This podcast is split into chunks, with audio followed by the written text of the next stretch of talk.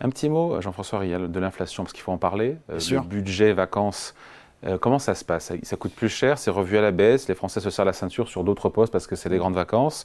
Euh, quel impact, encore une fois, sur le choix Alors- et sur le budget vacances Alors, et l'inflation. vos clients? Ouais, L'inflation dans le voyage, quelle que soit la destination, que vous restiez en France, que vous alliez en Suisse, que vous alliez en Nouvelle-Zélande, en Polynésie ou aux États-Unis, elle est énorme.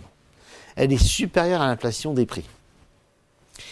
Euh, nous, on l'estime. Nettement Nettement. Je vous donne un exemple. Euh, nous, on l'estime en moyenne générale, on l'a mesuré, hein, en mesurant euh, des combinaisons de produits identiques à 2019, elle est de l'ordre de 25% depuis Ah ouais. 2019.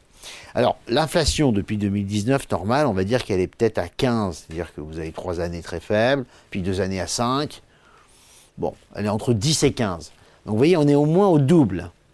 Comment les Français font pour suivre Alors, ils suivent. Ils suivent clairement.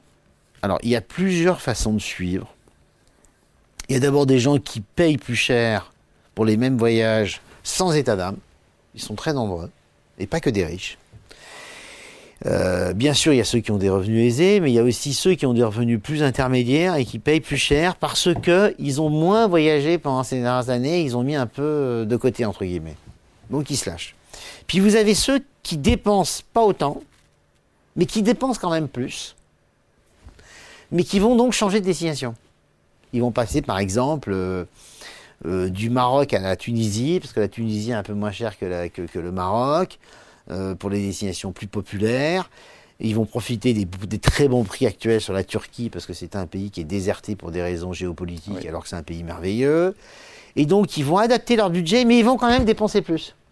Ils vont quand même dépenser plus. Mais ils vont dépenser peut-être au niveau de l'inflation normale. Vous voyez Ils vont dépenser 10-15% au lieu de 25% de plus. Et sur, ouais, Mais clairement, c'est spectaculaire de voir à quel point les tarifs aériens, par exemple, qui ont explosé de plutôt 30%, 25% c'est la moyenne générale, avec les hôtels, etc. Les tarifs aériens qui ont plutôt monté de 30%, les avions sont archi bourrés Ouais. et pleins. donc ce qui monte le plus, ce qui coûte le plus cher, c'est l'avion plus que les hôtels, plus Oui, que... mais tout coûte plus cher. hein. À Paris, par exemple, je suis président de l'Office de tourisme de Paris. Oui, Paris, je- t'aime. Les tarifs aériens, les tarifs hôteliers euh, ont explosé. Hein.